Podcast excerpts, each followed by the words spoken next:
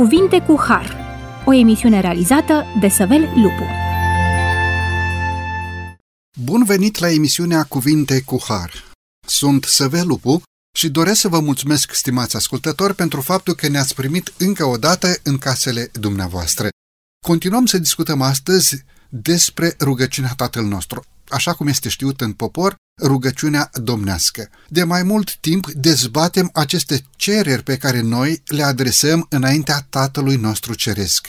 Dezbatem aceste învățături pe care Domnul și Mântuitorul nostru Isus Hristos ni le-a dat ca un exemplu pe care noi trebuie să construim cererile noastre înaintea Tatălui.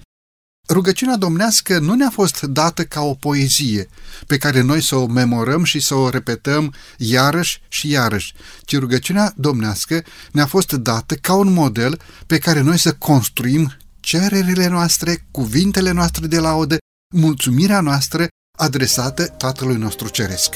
Continuăm să discutăm astăzi despre iertarea greșelilor. Acest pasaj din rugăciunea domnească, această învățătură a Domnului și Mântuitorului nostru Isus Hristos, și ne iartă nouă greșelile noastre, precum iertăm și noi greșiților noștri.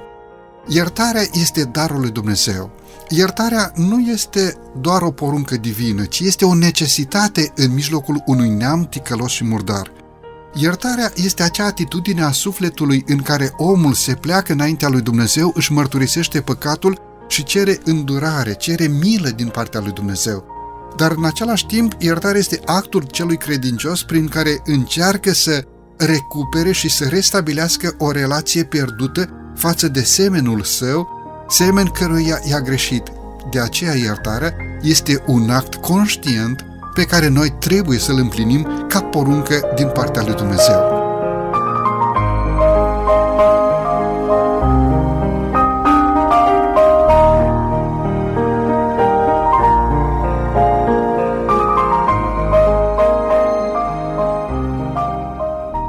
Acest subiect frumos împreună cu domnul pastor Chiriac Daniel. Domnule pastor, bine ați revenit la microfonul emisiunii Cuvinte cu Har. Mulțumesc tare mult pentru invitație și cu drag am venit aici la dumneavoastră. Domnule pastor, de fiecare dată începem emisiunea în cadrul acestui ciclu Tatăl nostru prin a ne închina înaintea lui Dumnezeu, prin a rosti această frumoasă rugăciune. Am dorit și astăzi să pornim la drum prin a aduce lui Dumnezeu acest cuvânt de laudă, de mulțumire, de rugăciune înaintea Tatălui nostru Ceresc. Dacă aveți Sfânta Scriptură la îndemână sau din memorie, aș dori să înălțăm această rugăciune.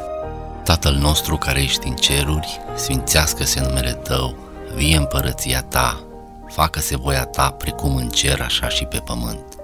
Pâinea noastră, cea de toate zilele, dă-ne nouă astăzi și ne iartă nouă greșelile noastre, precum și noi iertăm greșiților noștri. Și nu ne duce pe noi în ispită, ci izbăvește-ne de cel rău, căci a ta este împărăția și puterea și slava în veci. Amin. Amin. Binecuvântarea lui Dumnezeu să fie peste fiecare dintre noi și binecuvântarea lui Dumnezeu să fie peste toți aceia care din inimă curată înalță această rugăciune înaintea Tatălui nostru Ceresc. Domnule pastor, aș vrea să începem emisiunea de astăzi prin a răspunde la această întrebare.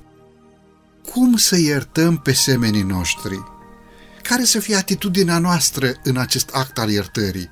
Cum să ne manifestăm față de cel care ne cere iertare și în același timp cum să ne manifestăm noi atunci când cerem iertare pentru ceea ce am greșit semenului nostru, semenului meu? Care să fie atitudinea interioară? Contează doar vorba sau contează și atitudinea interioară a celui care cere iertare? Eu cred că fundamentul pentru a răspunde la întrebarea aceasta se găsește în modalitatea în care înțelegem sau îl înțelegem pe Dumnezeu. Cred că atâta timp cât am înțeles profunzimea iertării dinspre Dumnezeu sau de la Dumnezeu pentru noi, atunci putem avea o reacție corectă, potrivită în ceea ce privește relația cu semenii noștri. Dacă înțelegem uh, complexitatea iertării lui Dumnezeu pentru noi și fiecare dintre noi, așa după cum spune și Apostolul Iacov, nu? În capitolul 3, versetul 2, toți greșim în multe feluri. Adică nu există cineva care să nu fie prins, dacă vreți, de domeniul, de subiectul acesta. Este pentru fiecare în parte. Um, așa că dacă fundamentul este corect și înțelegem iubirea nespusă a lui Dumnezeu pentru fiecare dintre noi și că Dumnezeu a făcut gestul acesta al iertării pentru neamul omenesc uh, din toată inima, cred că aici putem găsi răspunsul, da? Cum iertăm? Trebuie să iertăm din toată inima pentru că așa ne spune Sfânta Scriptură, într-un mod chiar explicit. Uh, de pildă în Matei capitolul 6, da, versetul 14 și 15, uh, ne spune așa, Dacă iertați oamenilor greșelile lor și Tatăl vostru cel ceresc vă va ierta greșelile voastre, dar dacă nu iertați oamenilor greșelile lor, nici Tatăl vostru nu vă va ierta greșelile voastre. Este esențial așadar să iertăm pe ceilalți din toată inima. Și cred că aici este răspunsul, da, din toată inima. Dar pentru a oferi iertarea din toată inima, va trebui ca să fie rezolvate problemele acolo în interiorul tău, în inima ta. Când inima ta este liniștită, când inima ta este curată, sinceră, atunci și iertarea va fi deopotrivă. Domnul și Mântuitorul nostru Isus Hristos, la un moment dat, vorbind despre fericire, despre ceea ce înseamnă fericirea, ă, pasaj oferit prin inspirație în Matei, capitolul 5, ne zice așa, Mântuitorul ne învață așa, ne sfătuiește, ne avertizează în direcția aceasta. Ferice de cei împăciuitori, că cei vor fi chemați fii al lui Dumnezeu. Nu doar să oferi și să primești iertarea, ci să fii un furnizor de pace, unul care să facă pace, un furnizor de echilibru. Și acest lucru îți va aduce pace în inima ta. Mă uit și la textul din Proverbele, capitolul 14, versetul 30. O inimă liniștită este viața trupului, dar pisma este putrezirea oaselor. De aceea cred că e bine ca atunci când îți cer iertare, să cer iertare din toată inima, exact cum ați spus și ați adus în discuție textul din Matei, capitolul 6, versetul 14. Să fie din tot sufletul tău, pentru că doar așa poți să ai o inimă liniștită. Și spune proverbele, o inimă liniștită este viața trupului, deci vrei să ai o viață tihnită? Iartă din toată inima și când îți ceri iertare, cereți iertare cu smerenie, dar din tot sufletul tău, pentru că acest lucru aduce sănătate sănătate chiar fizică, sănătate a trupului și, de asemenea, sănătate spirituală. Este, este clar că atunci când uh, există povara pe umerii tăi a vinovăției, da, a păcatului, uh, porți povara aceea mereu cu tine. Astfel încât uh, ne dăm seama și îmi dau seama că e într-adevăr o problemă atunci când nu este rezolvată sau soluționată acea problemă. Din motivul acesta, Uh, mulți oameni se îmbolnăvesc din motivul acesta. Pot apărea tot felul de situații, da, stresul extrem sau chiar bol de ulcer gastric și așa mai departe, din uh, simplu uh, motiv că nu ai reușit să-ți rezolvi o problemă relațională. Iar în ceea ce privește ideea amintită de dumneavoastră din fericirile Domnului Isus Hristos și anume ferice de cei împăciuitori, subscriu aceste idei totalmente pentru că în relațiile interumane, noi trebuie să fim făcători de pace, nu? Noi trebuie să fim ambasadori ai păcii, astfel încât, uh, chiar dacă nu ești implicat, uh, să spunem așa, în mod direct în anumite situații, trebuie să încerci să soluționezi problema aceea, evident cu ajutorul lui Dumnezeu. Și cred în același timp că ne confruntăm cu situații de tipul acesta adesea, așa că suntem acolo de multe ori în mijlocul oamenilor, între oameni, astfel încât prin ajutor divin, prin răbdare, înțelepciune, rugăciune, putem să uh, vedem cu ochii noștri că doi oameni care poate nu și-ar fi vorbit ani de rândul, uh, sunt, uh, sunt acum prieteni. Domnule pastor, ce înseamnă să fii îngăduitor, înțelegător? Ce înseamnă să fii rezonabil în acest act al iertării? Cumva este indus aici uh, ideea de a tolera păcatul, de a tolera greșeala a tolera pe cel care a greșit să mai greșească încă o dată, deci mi-a furat roata din dreapta a mașinii, e, nu nimic, lasă să mi-o fură și pe cea din stânga mașinii. Mi-a tăiat toba și a luat-o pentru ca să o ducă la desmembrări. Ei, nu nimic, lasă să o taie și toba de la uh, bicicletă. Iertați-mi exemplu, dar cumva este indus aici ideea de a fi îngăduitor ca omul să persiste în ceea ce face rău, greșit? Cred că atunci când vorbim despre fenomenul acesta, uh, cu maximă înțelepciune, putem să-l uh, recuperăm, să-l câștigăm pe cel care a făcut, a comis greșeala respectivă. Evident că nu tolerăm sub nicio formă uh, păcatul, greșeala uh, celui de lângă noi. Uh, așa după cum și Dumnezeu ne învață, nu? El nu tolerează păcatul, ori de câte ori noi greșim, păcătuim, Dumnezeu nu acceptă sub nicio formă lucrul acesta, chiar urăște păcatul, ochii lui nu pot să privească, spune Sfânta Scriptură, uh, păcatul. Uh, dar în același timp privește cu iubire spre păcătos, cu milă și îndurare spre el.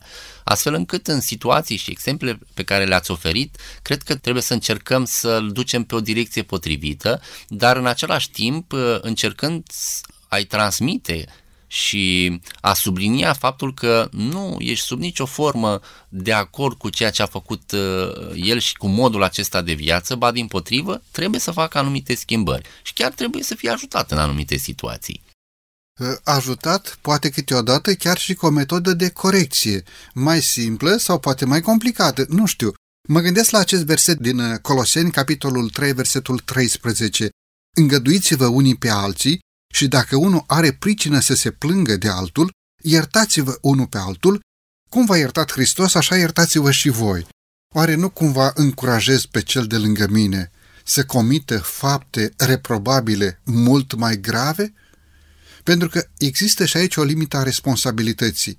Da, prețuiesc un astfel de om. Este un suflet pentru care Domnul și Mântuitorul nostru Isus Hristos a murit, da, pe lemnul crucii. A întins mâna pe lemnul crucii și spunea în timp ce prigonitorii băteau cuiele în palmele Mântuitorului, Tată, iartă-i, căci nu știu ce fac. Acești oameni care îți fură și căruța și calul, sau poate îți fură mașina, sau poate îți fură și casa, sau îți dă foc la casă, da? Acești oameni nu știu ce fac.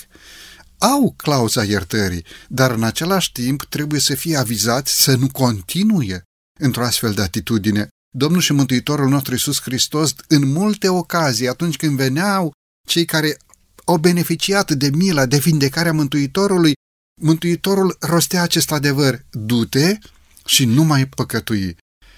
Domnule pastor, totuși, atunci când este nevoie, cum ar trebui să răspundem în acest act al iertării?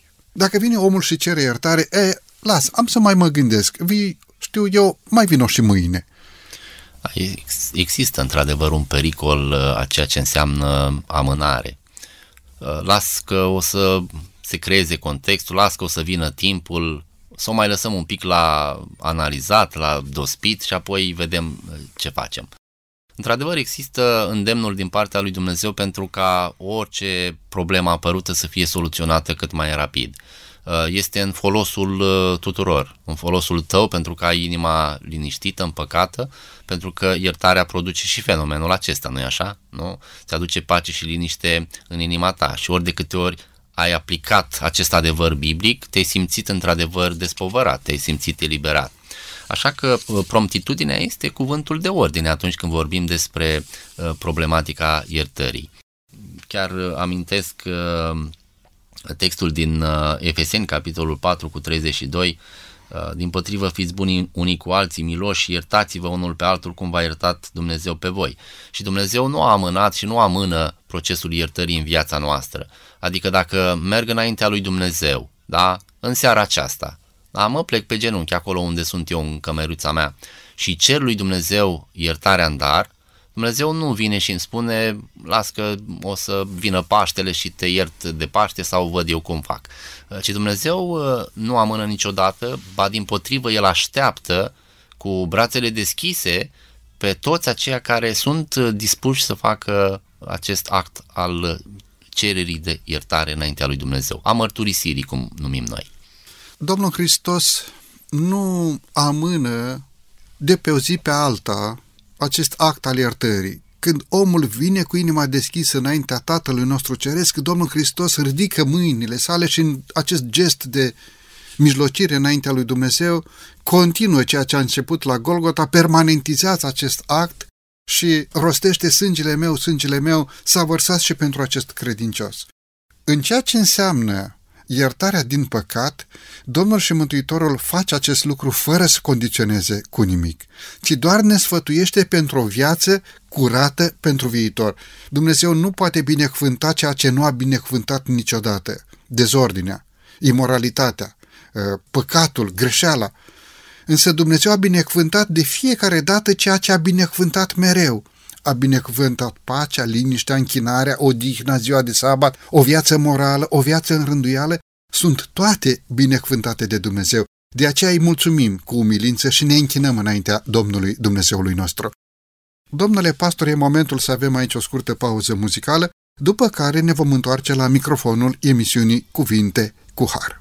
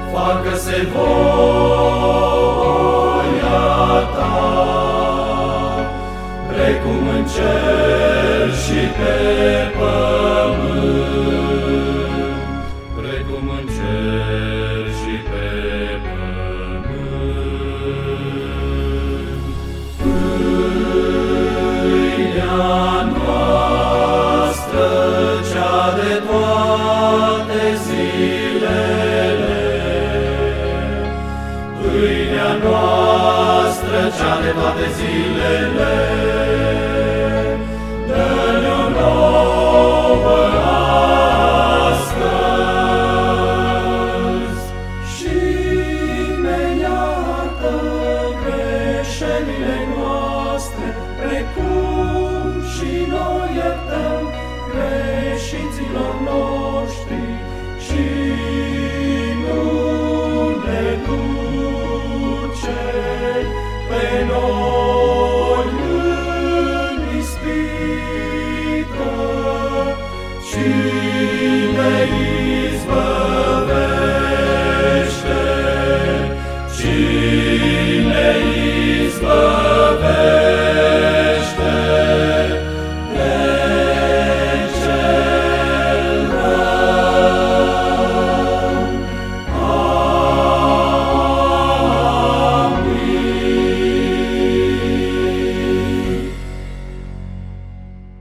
Această pauză muzicală ne-am întors, stimați ascultători, la microfonul emisiunii Cuvinte cu Har. Discutăm astăzi subiectul iertării. Discutăm acest subiect frumos împreună cu domnul pastor Chiriac Daniel, pastor în Biserica Adventistă de ziua șaptea. Domnule pastor, pentru cea de-a doua parte a emisiunii, aș dori să dezbatem și să descoperim aceste înțelesuri profunde ale actului iertării din parabola pe care Domnul și Mântuitorul nostru Isus Hristos ne-o dă ne-a lăsat-o în Matei, capitolul 18, de la versetul 23 în continuare. Haideți să citim această parabolă, această învățătură din partea Domnului Hristos și apoi să încercăm să descoperim ceea ce Domnul a dorit să ne învețe prin această parabolă. De aceea, împărăția cerurilor se aseamănă cu un împărat care a vrut să se socotească cu robii săi.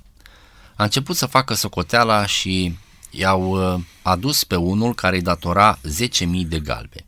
Fiindcă el n-avea cu ce plăti, stăpânul a poruncit să-l vândă pe el, pe nevasta lui, pe copiii lui și tot ce avea și să se plătească datoria.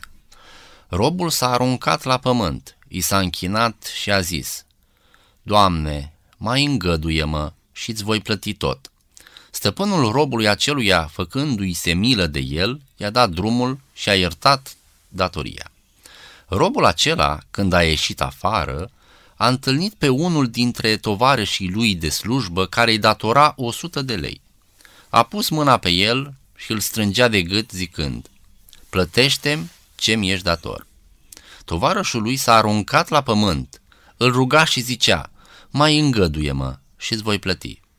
Dar el n-a vrut, ci s-a dus și l-a aruncat în temniță până va plăti datoria. Când au văzut tovarășii lui cele întâmplate, s-au întristat foarte mult și s-au dus de au spus stăpânului lor toate cele petrecute. Atunci stăpânul a chemat la el pe robul acesta și a zis, Rob viclean, eu ți-am iertat toată datoria, fiindcă m-ai rugat. Oare nu se cădea să ai și tu milă de tovarășul tău, cum am avut eu milă de tine? Și stăpânul s-a mâniat și l-a dat pe mâna chinuitorilor până va plăti tot ce datora. Tot așa vă va face și Tatăl meu cel ceresc, dacă fiecare dintre voi nu iartă din toată inima pe fratele său. O parabolă deosebit de profundă. Cred că și învățătura pe care Domnul și Mântuitorul nostru Isus Hristos dorește să ne ofere cu această parabolă este una deosebit de interesantă și o lecție de viață pentru noi. Ce lecție dorește Domnul Hristos să ne învețe prin această parabolă? Parabola este spusă în contextul în care Petru vine înaintea Domnului Isus Hristos cu dilema, cu întrebarea iertării, cât trebuie să iert. Iar pe fundalul acestei întrebări, Isus Hristos așează această parabolă pentru ca să îl învețe și pe Petru și pe toți ceilalți și pe noi astăzi, nu? Să ne învețe anumite lecții cu privire la iertare. Evident că atunci când vorbim despre parabola aceasta, corespondenții uh, sunt destul de clari. Adică stăpânul uh, din parabolă este uh, Dumnezeu, da? Iar uh, robii, până la urmă, sunt uh, și reprezintă două categorii de oameni. Da? Uh, unii care au înțeles uh, poate mai bine, alții mai puțin bine uh, chestiunea legată de iertare. Cert este că avem în fața noastră primul dintre ei, robul acela care datora o sumă imensă, o sumă care într-adevăr nu putea să o achite niciodată, deși uh, Uh, observăm că el nu înțelege profund chestiunea aceasta, adică nu înțelege că nu are nicio șansă să rezolve problema aceasta, ba din potrivă încearcă să câștige timp, nu? Că asta îi spunem până la urmă, nu? Mai îngăduie-mă și îți voi plăti. Adică mai tragi de timp pentru ca să încerci să rezolvi cumva soluția. Uh, și aici cred că este una dintre lecții Uh, multele lecții pe care putem să le vedem aici. Și anume că e foarte important să înțelegem că robul din parabolă, până la urmă, putem să fim uh, fiecare dintre noi. Da? Cei care avem o datorie de plătit și pe care nu putem să o plătim niciodată. Stăpânului, adică lui Dumnezeu. Singura soluție este doar ca stăpânul să ne ofere clemență, să ne ofere iertarea în dar și să ne șteargă toată datoria. Iar lucrul acesta uh, observăm că stăpânul își manifestă sentimentul acesta de milă, de dragoste față de robul său și spune în cele din urmă la rugămintea robului, uh, surprinzător, nu? Iartă toată datoria. Nu vine și spune, uite, ți iert 50% și de restul mai vezi ce mai faci, ci pur și simplu stăpânul îl iartă uh, totalmente. Este marea lecție pe care o învățăm, nu de aici. Și anume că Dumnezeu a fost și este dispus să ne ofere uh, iertarea Lui în dar uh, fiecăruia dintre noi, oricât de mult, oricât de păcătoși am fi. Este marea lecție pe care o văd la debutul acestei parabole.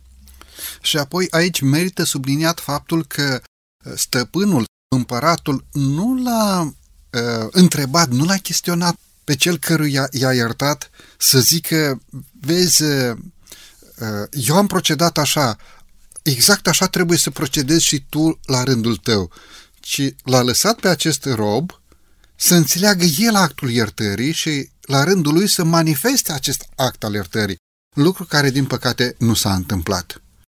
Cred că atunci când vorbim despre uh, parabola aceasta, uh, putem vedea și modalități prin care, într-adevăr, Dumnezeu ne învață lecții. Unele sunt foarte precise, explicite și chiar poruncite de Dumnezeu, nu? Dar unele sunt mai degrabă implicite, nu? Trebuie să înțelegi tu, să aprofundezi lecția lui Dumnezeu, să intri, dacă vrei, în interiorul tău și să, să-ți dai seama ce a vrut Dumnezeu de fapt să te învețe cu, cu lecția respectivă. Unii reușesc, într-adevăr, să învețe destul de, de simplu și se vede în viața lor că au învățat lecția și au și aplicat-o. Nu doar o teorie, nu doar un moment în care au observat o situație, ci devine pentru ei, pentru o categorie, devine un mod de a fi, un mod de viață. Și mai ales că atunci când vorbești despre un eveniment, dacă vreți, din viața, din viața ta, care te poate marca, și cred că în istoria vieților oamenilor și în istoria noastră, cred că au fost momente cheie, momente pe care le putem numi evenimente în contextul relației cu Dumnezeu și a iertării pe care Dumnezeu ne-a oferit-o. Și atunci probabil că momentul acela a fost atât de, de greu și de profund pentru viața noastră că ne-a marcat existența, astfel încât am preluat iertarea lui Dumnezeu, lecția, și la rândul nostru să o putem aplica. Unii reușesc să învețe lecția asta, alții din nefericire, așa după cum vedem și în parabolă, nu. Nu, pentru că nu vor să învețe această lecție. Zice versetul 33, oare nu se cădea să ai și tu milă de tovarșul tău, așa cum am avut eu milă de tine? Pot să fie separate aceste două noțiuni, noțiunea de iertare de noțiunea de milă? Nu, ele merg mână-mână, sunt la pachet, fără discuție. Nu poți vorbi despre iertare autentică fără să vorbești despre milă, implicit despre iubire, despre dragoste, nu? Să-ți iubești aproapele ca pe tine însuți. Așa că uh, cele două, într-adevăr, sunt uh, și merg la pachet. Uh, aș mai vrea să mai subliniez totuși ceva aici, în parabolă. Nu cred că îți trebuie prea multe calcule sau prea multă știință sau teologie, să o numim așa, pentru a prelua și a învăța lecția asta. Adică este atât de, de ușor de intuit, este intuitivă chestiunea, nu? Dacă tu m-ai iertat pe mine și atât de mult bine mi-a făcut, în mod simplu, natural, ar trebui să vină nu? de la sine să pot să ofer, mai ales că aici vorbim despre o situație mult, mult mai mică, minoră, în relația cu uh, tovarășului de, de slujbă, nu? Mă gândesc și la acel verset din Mica, uh, de la capitolul 6, versetul 8. Ți s-a arătat, omule, ce este bine și ce alta cere Domnul de la tine, decât să faci dreptate, să iubești mila și să umbli smerit cu Dumnezeul tău.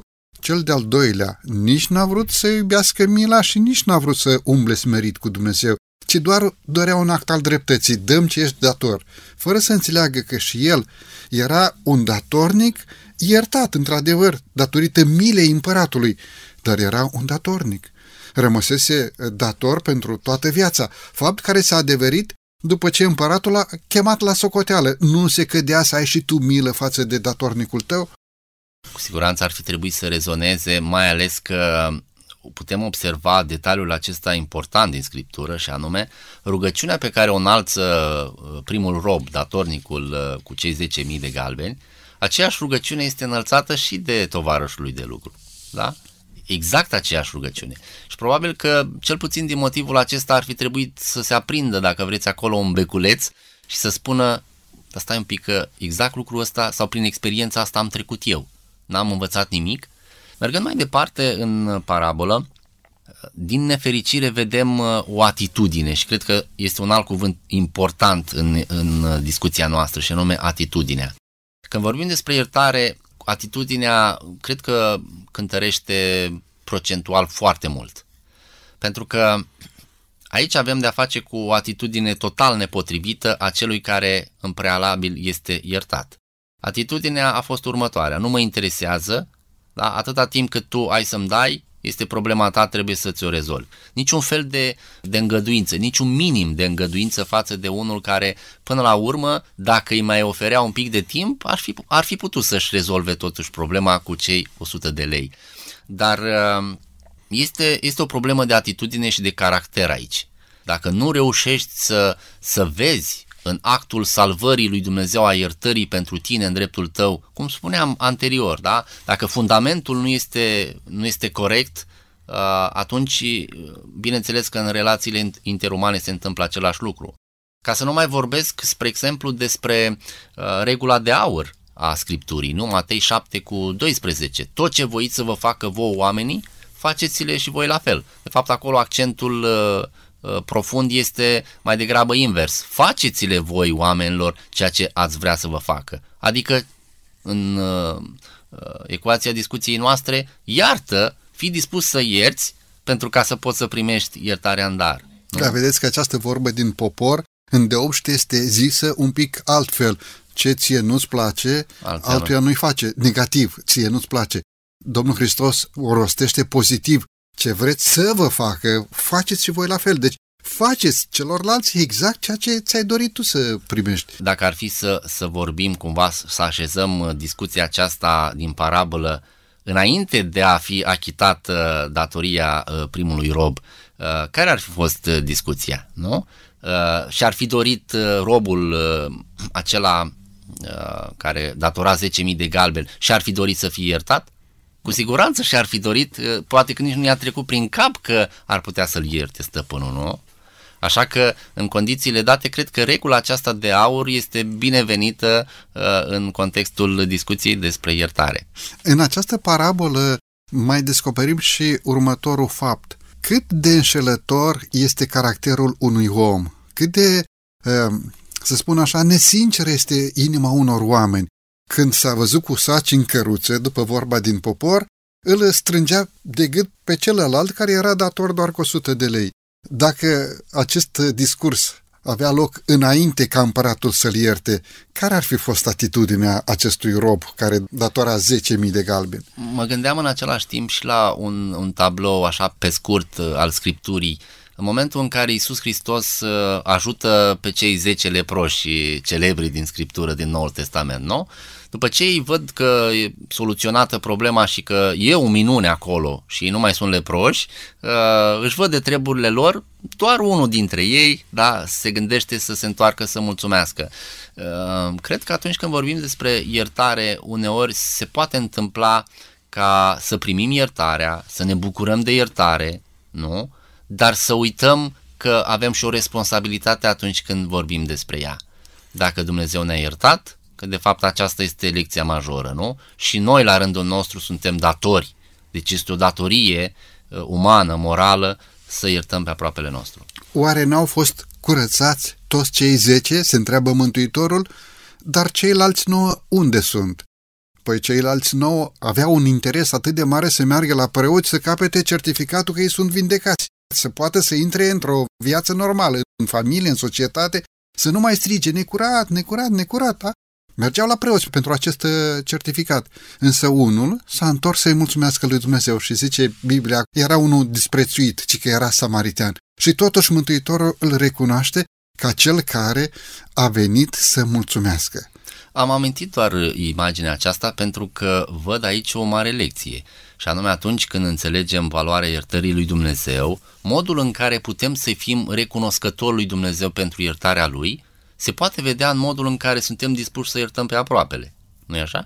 Profundă mila lui Dumnezeu pentru noi oamenii. Dacă am înțelege într-adevăr să, să fim și noi responsabili în acest act al iertării, să fim miloși, îngăduitori unii cu alții, să fim respectoși față de cei care chiar ne-au greșit și astfel să împlinim cuvântul lui Dumnezeu.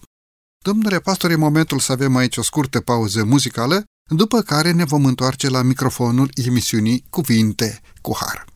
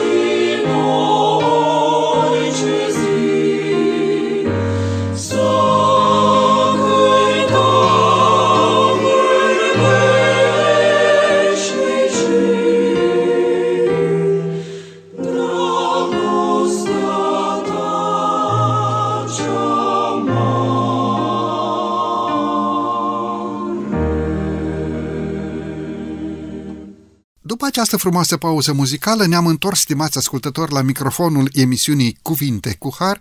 Discutăm astăzi despre iertare, despre darul lui Dumnezeu pentru noi oamenii, despre acel act prin care noi suntem îndreptățiți înaintea lui Dumnezeu, puși în acea stare de neprihănire înaintea lui Dumnezeu, ca și când n-am fi păcătuit niciodată, pe baza jertfei Domnului și Mântuitorului nostru Isus Hristos. Discutăm acest paragraf din rugăciunea domnească și ne iartă nouă greșelile noastre, precum iertăm și noi greșelile greșiților noștri. Un subiect frumos, un subiect profund, un subiect care are de a face cu fiecare dintre noi. Discutăm acest subiect profund împreună cu domnul pastor Chiriac Daniel. Domnule pastor, pentru cea de-a treia parte a emisiunii, aș dori să dezbatem, să aprofundăm un pic o noțiune pe care o întâlnim pe paginile Sfintelor Scripturi, noțiune care nu întotdeauna este înțeleasă corect. Vorbind despre iertare și vorbind despre păcat, există o discuție și este nominalizat un păcat numit hulă sau păcat împotriva Duhului Sfânt, care nu va fi iertat niciodată. Domnule pastor, ce este această hulă împotriva Duhului Sfânt? Ce este acest păcat care nu va fi iertat niciodată? Sunt într-adevăr păcate care nu pot să fie iertate vreodată? Există un păcat pe care Dumnezeu nu-l poate ierta? Cum înțelegem aici? Este adevărat că sunt oameni care cred lucrul acesta și anume că Dumnezeu uh, este dispus să ierte, este bun, îndurător, milostiv, dar sunt anumite păcate grave sau de neiertat peste care Dumnezeu nu poate să treacă. Uh, dar în realitate nu e așa. Dumnezeu poate să ierte absolut orice păcat uh, în dreptul oricărui om, oricât de nenorocit, oricât de ticălos ar fi, fără discuție. Dar uh, problema pusă de dumneavoastră în discuție nu are de-a face cu o chestiune uh, nominală, adică cu un păcat nominal. Adică este un păcat, haideți să-l numim în emisiunea aceasta și despre ăla trebuie să știe toată lumea că ăla nu poate să fie iertat. Ar putea să fie, știu eu, na, crima sau ce să zic, păcatul cel mai, uh, cel mai mare, ar putea spune cineva. Dar nu e așa. Atunci când vorbim despre păcatul împotriva Duhului Sfânt sau hula împotriva Duhului Sfânt, de pildă Matei, capitolul 12, versetul 31, ne spune astfel. De aceea vă spun, orice păcat și orice hulă vor fi iertate oamenilor, dar hula împotriva Duhului Sfânt nu le va fi iertată. Oricine va vorbi împotriva Fiului omului va fi iertat, dar oricine va vorbi împotriva Duhului Sfânt nu va fi iertat nici în veacul acesta, nici în veacul viitor. Aici, așa după cum spuneam, nu vorbim despre un păcat nominal, ci aici vorbim uh, despre o atitudine. Aminteam puțin mai devreme despre acest uh, termen, atitudine. Uh, cel care este responsabil pentru uh, conștiința noastră, glasul conștiinței noastre, cel care vorbește glasului conștiinței noastre, uh, este în responsabilitatea Duhului Sfânt, cea de-a treia persoană a Dumnezeirii. Astfel încât uh, el nu face o selecție între oamenii Adică unora le comunică, le vorbește, le spune ce este bine, altora nu. Și Duhul Sfânt este responsabil pentru toți oamenii. Și în mintea uh, acestora, în mintea oamenilor, în inimile noastre și în mințile noastre, Duhul Sfânt ne spune, ne comunică ceea ce este uh, bine, corect să facem. Uh, în momentul în care șoapta aceasta, glasul Duhului Sfânt, și, de asemenea, comunicarea lui Dumnezeu și prin intermediul Sfintelor Scripturi, prin intermediul adevărului, uh, este uh, preluată, ascultată, auzită, mai corect spus, dar este negată sau este respinsă, și mai corect spus, atunci apare un fenomen. Fenomenul despre care Scriptura ne amintește ca fiind uh, fenomenul depărtării sau îndepărtării de Dumnezeu. Uh, spune uh, profetul Isaia la un moment dat, nu? Păcatele voastre nu fac altceva decât să pună un zid de despărțire între voi și Dumnezeu. Uh, deci problema nu este la Dumnezeu, nu este că Dumnezeu n-ar putea să ofere iertare în dar, nu că ar exista un păcat în dreptul căruia Dumnezeu ar fi neputincios, să spunem așa, ci pur și simplu este vorba despre o atitudine de negare, de respingere. Și lucrul acesta se întâmplă, dacă vreți, într-un proces în viața unui om. Un proces care nu știu cât ține, nu știu cât durează și nu știu uh, să pun degetul, să nominalizez sau să spun despre un, o anume persoană că, da, el este, a comis păcatul împotriva Duhului Sfânt. Cred că trebuie să fim foarte atenți la capitolul acesta, pentru că nu este treaba noastră să uh, nominalizăm sau să identificăm oamenii aceștia. Dar este uh, o responsabilitate a noastră și anume aceea de a fi atenți la tot ceea ce ne îndeamnă Dumnezeu prin uh, Duhul Sfânt.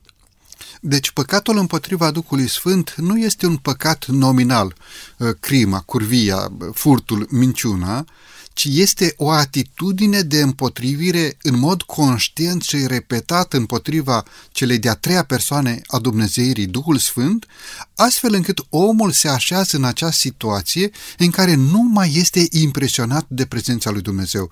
Omul nici nu-și mai dorește, ajunge în acel punct în care nici nu mai vrea și nici nu mai poate să fie impresionat de prezența lui Dumnezeu. Un astfel de om, cu alte cuvinte, s-a așezat într-o postură de împotrivire contra lui Dumnezeu. Aveam o discuție cu ceva timp în urmă uh, cu anumiți prieteni uh, despre uh, situația în care Lucifer se află în ceruri și modul în care mediază uh, Dumnezeu, încearcă să-l uh, recupereze, să-l întoarcă, chiar Iisus Hristos încearcă să aibă o discuție cu, cu Lucifer, astfel încât să-l convingă că traseul, direcția pe care a apucat-o, deciziile lui, influența lui, până la urmă sunt total greșite. Și bineînțeles că studiind un pic uh, domeniul acesta, am realizat următorul lucru a fost un moment în care uh, lui uh, Lucifer i s-au oferit variante, posibilități de a se întoarce, a fi recuperat, a fi iertat și uh, se putea merge mai departe. Dar în momentul în care el, într-un mod deschis, într-un mod deliberat, a luat decizia să meargă pe un anumit traseu, uh, Dumnezeu nu a mai putut să mai facă nimic. Uh, spun lucrul acesta pentru că și în dreptul unui om, dacă merge pe un anumit traseu și refuză într-un mod categoric șoapta lui Dumnezeu, el într-adevăr merge pe o traiectorie care duce în cele din urmă la ruină, duce în cele din urmă la moarte. Spune Margu 3 cu 29, oricine va huli împotriva Duhului Sfânt nu va căpăta iertare în viac și este vinovat de un păcat veșnic. Ce înseamnă acest lucru? Omul s-a așezat pe acel drum și merge, continuă să meargă pe acel drum care înseamnă pierzare veșnică de la fața lui Dumnezeu, adică o împotrivire pe față împotriva Creatorului, împotriva Tatălui Ceresc. Aici, de multe ori, noi uh, vorbim la capitolul acesta și despre fenomenul tocirii conștiinței. Adică conștiința nu-ți mai spune că ceea ce faci chiar este rău. Dar lucrul acesta nu se întâmplă dintr-o dată, nu? Se întâmplă într-un proces. Când astăzi spui că uh, nu este foarte rău totuși, mâine spui că uh, ai anumite uh, circumstanțe atenuante, poi mâine spui, uh, spui altfel, astfel încât ajungi sau poți ajunge, omul poate să ajungă așa după cum și Scriptura amintește la un moment dat pentru chiar pentru uh, timpul sfârșitului. Oamenii vor ajunge, spune Scriptura, să numească răul bine și binele rău. Adică o confuzie atât de mare, astfel încât uh, nu mai poți nu mai poți să mai auzi până la urmă glasul lui Dumnezeu care spune că nu este bine și trebuie să mergi de fapt într-o altă direcție decât în cea pe care ești deja. Spune versetul din Romani, nu doar că fac, împlinesc niște lucruri urâte, ticăloase, murdare, ci zice acolo și se laudă cu aceste lucruri. E clar că omul s-a așezat în acel drum, pe acea cale, de împotrivire față de Creator și în momentul în care te împotrivești Creatorului, celui care are viață în sine, care oferă viața, te împotrivești izvorului vieții și când te împotrivești vieții, ai parte de neființă, de moarte. Te așezi în acea situație în care te înstrăinezi de Dumnezeu. Nu că Dumnezeu nu ar putea ierta, ba da, Dumnezeu poate ierta, însă Dumnezeu nu forțează voința. Dacă omul alege să meargă în direcția aceasta, Dumnezeu o lasă să meargă, ca pe diavolul, exact cum ați subliniat. Satana, Lucifer, creat înger de lumină, a ales să devină un împotrivitor și astfel a devenit satana, împotrivitorul, pârâșul fraților. Da, în mod normal, probabil că atâta timp cât există viață în, în om, există totuși uh, sămânța aceea de a se întoarce spre Dumnezeu. Adică Dumnezeu, chiar în ultima uh, turnant a vieții, nu? Pe ultima 100 de metri, Dumnezeu poate să primească uh, pe cineva înapoi uh, chiar dacă s-a aflat în cel mai de jos punct al vieții sale și uneori poate din anumite circunstanțe, știu eu, fiind influențat de anumite situații, poate de anumite, chiar anumite droguri, nu? Poți ajunge la un punct extrem de jos al existenței tale, dar pot exista momente în care omul poate să, să revină la Dumnezeu. Avem și exemplu, nu? Fiul lui risipitor. Când ajunge până la urmă pleava societății, ultimul om, dacă vreți, acolo în mijlocul porcilor. Dar în cele din urmă are acel moment de tresărire nu? și se întoarce spre Dumnezeu. Nu știu dacă noi am fi oferit uh, o șansă tâlharului pocăit. Însă Domnul Hristos îi promite viața veșnică. Iată, ție îți spun astăzi, tu vei fi cu mine în rai. De ce? Pentru că acest om și-a mărturisit păcatul și a cerut iertare. Vreau să încheiem cu această idee. Ce rost are mărturisirea păcatului, recunoașterea păcatului și lepădarea păcatului în procesul iertării? Atunci când vorbim despre mărturisire, potrivit Bibliei, ea este esențială. Dar mai întâi trebuie să devii conștient de nevoia aceasta. Adică mărturisirea vine în urma faptului că realizezi problema pe care o ai, nu? Și în momentul în care se întâmplă fenomenul acesta, uh, începi, sau începe uh, procesul demersul mărturisirii. Uh, Sfânta Scriptură ne spune, ne amintește chiar gândul acesta, nu? Dacă ne mărturisim păcatele, El este credincios și drept. Adică lucrurile sunt așezate în felul acesta, în forma aceasta nu pentru că Dumnezeu are nevoie ca noi să-i spunem, să-i comunicăm, să uh, ne mărturisim, ci noi să devenim poate mai profund conștienți de acea realitate a existenței noastre. Și în momentul în care se întâmplă fenomenul mărturisirii, potrivit făgăduinței, Dumnezeu ne oferă iertarea în dar cu siguranță. În momentul în care se întâmplă lucrul acesta, apare, dacă vreți, următorul pas. Este pacea și liniștea din sufletul tău și apoi după momentul acesta este dorința de a nu mai merge pe traiectoria aceea. Dorința de a părăsi poate un păcat uh, anume cu care te confrunți, o, o situație, o ispită cu care te confrunți, astfel încât uh, după mărturisire să poți să faci un, uh, un pas și mai uh, profund și anume să intri într-o relație cu Dumnezeu, o relație de uh, prietenie, astfel încât cu cât ești mai aproape de Dumnezeu, cu atât ești mai conectat la sursă, cu atât ești mai conectat la viață, cu atât ești mai protejat de uneltirile diavolului, nu? Rugați-vă lui Dumnezeu și, și cel rău va pleca de la voi, împotriviți-vă, dacă este cazul, spune la un moment dat Sfânta Scriptură. Spune versetul, împotriviți-vă diavolului și el va fugi de la voi. Domnule pastor, vreau să închei emisiunea de astăzi cu acest cuvânt frumos, cu acest dar din partea lui Dumnezeu cu acest verset din 1 Ioan, capitolul 2, de la versetul 1 în continuare. Copilașilor, vă scriu aceste lucruri ca să nu păcătuiți. Dar dacă cineva a păcătuit, avem la Tatăl un mijlocitor pe Iisus Hristos cel neprihănit. El este jertfa de ispășire pentru păcatele noastre și nu numai pentru ale noastre, ci pentru ale întregei lumi. Mulțumim lui Dumnezeu pentru actul iertării, pentru ceea ce Dumnezeu a împlinit pentru noi, omul păcătos. De aceea am spus că păcatul trebuie să fie mărturisit, trebuie să fie părăsit, iar noi oamenii să fim împuterniciți de Dumnezeu pentru a nu mai greși încă o dată. Domnule pastor, mulțumesc tare mult pentru prezența uh, dumneavoastră în emisiune. Cu mare drag și tare mult m-aș bucura ca ideea aceasta a iertării să, să fie ajuns în mințile și în inimile tuturor și nu doar să avem o informație, niște informații livrate despre iertare, ci chiar să trăim acest fenomen a iertării în viața noastră ca un mod de viață, nu? Ca un mod de a fi.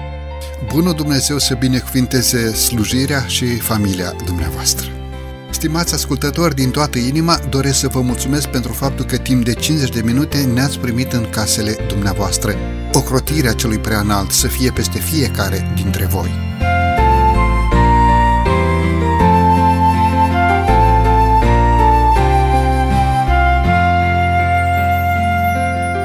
De la microfonul emisiunii Cuvinte cu Har, Săvel Lupu, iar din regia tehnică Nelu Loba și Cătălin Teodorescu, vă mulțumim pentru atenția acordată. Până data viitoare, numai bine tuturor! La revedere!